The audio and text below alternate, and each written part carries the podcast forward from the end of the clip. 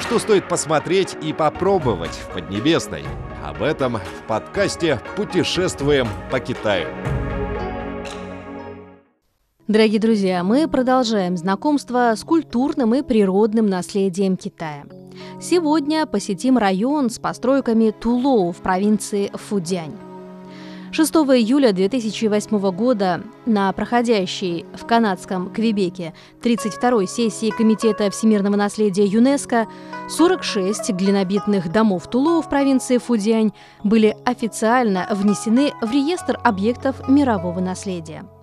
46 глинобитных домов Тулоу, будучи объектом мирового наследия, состоят из шести архитектурных комплексов и четырех башен.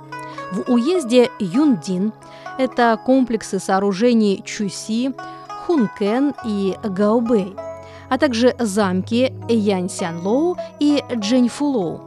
В уезде Наньцзин это комплексы Тяньлокэн, Хэкэн, замки Хуайюаньлоу и Хэгуйлоу.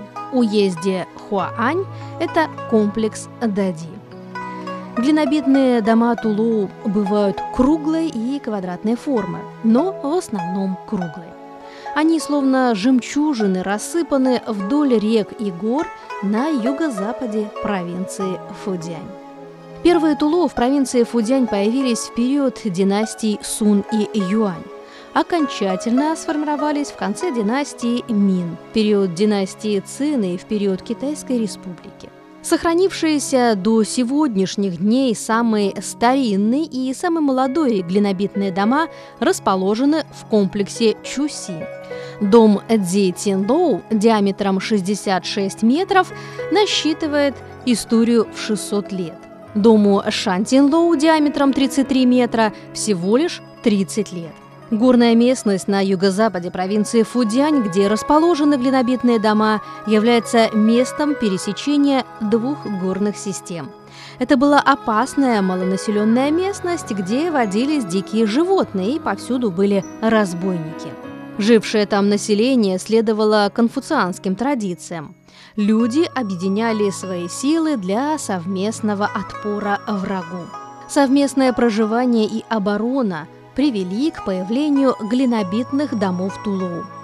Эти уникальные жилые сооружения в горной местности с незапамятных времен являются высшим достижением технологии глинобитных сооружений. В настоящее время в провинции Фудянь насчитывается более трех тысяч тулоу.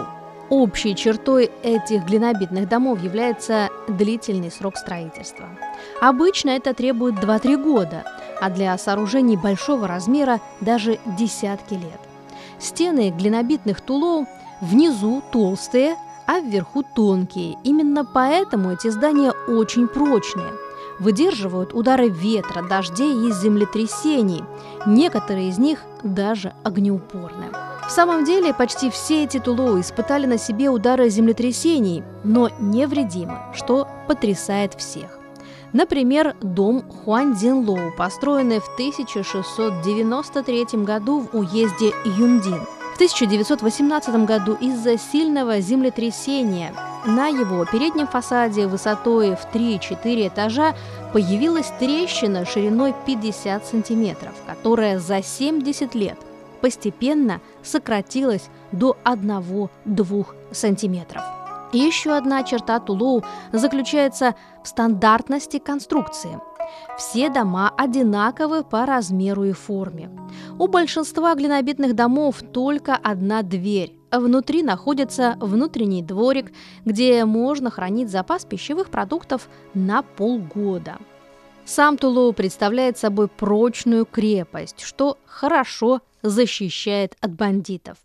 Одновременно его высокие и толстые стены предотвращают сырость и удерживают тепло, а также защищают от жары и хорошо сохраняют прохладу. Глинобитные дома Тулоу не только обладают типичными архитектурными особенностями, названия их также содержат глубокий смысл. Например, Дом Дун Шен Лоу означает «солнце встает на востоке».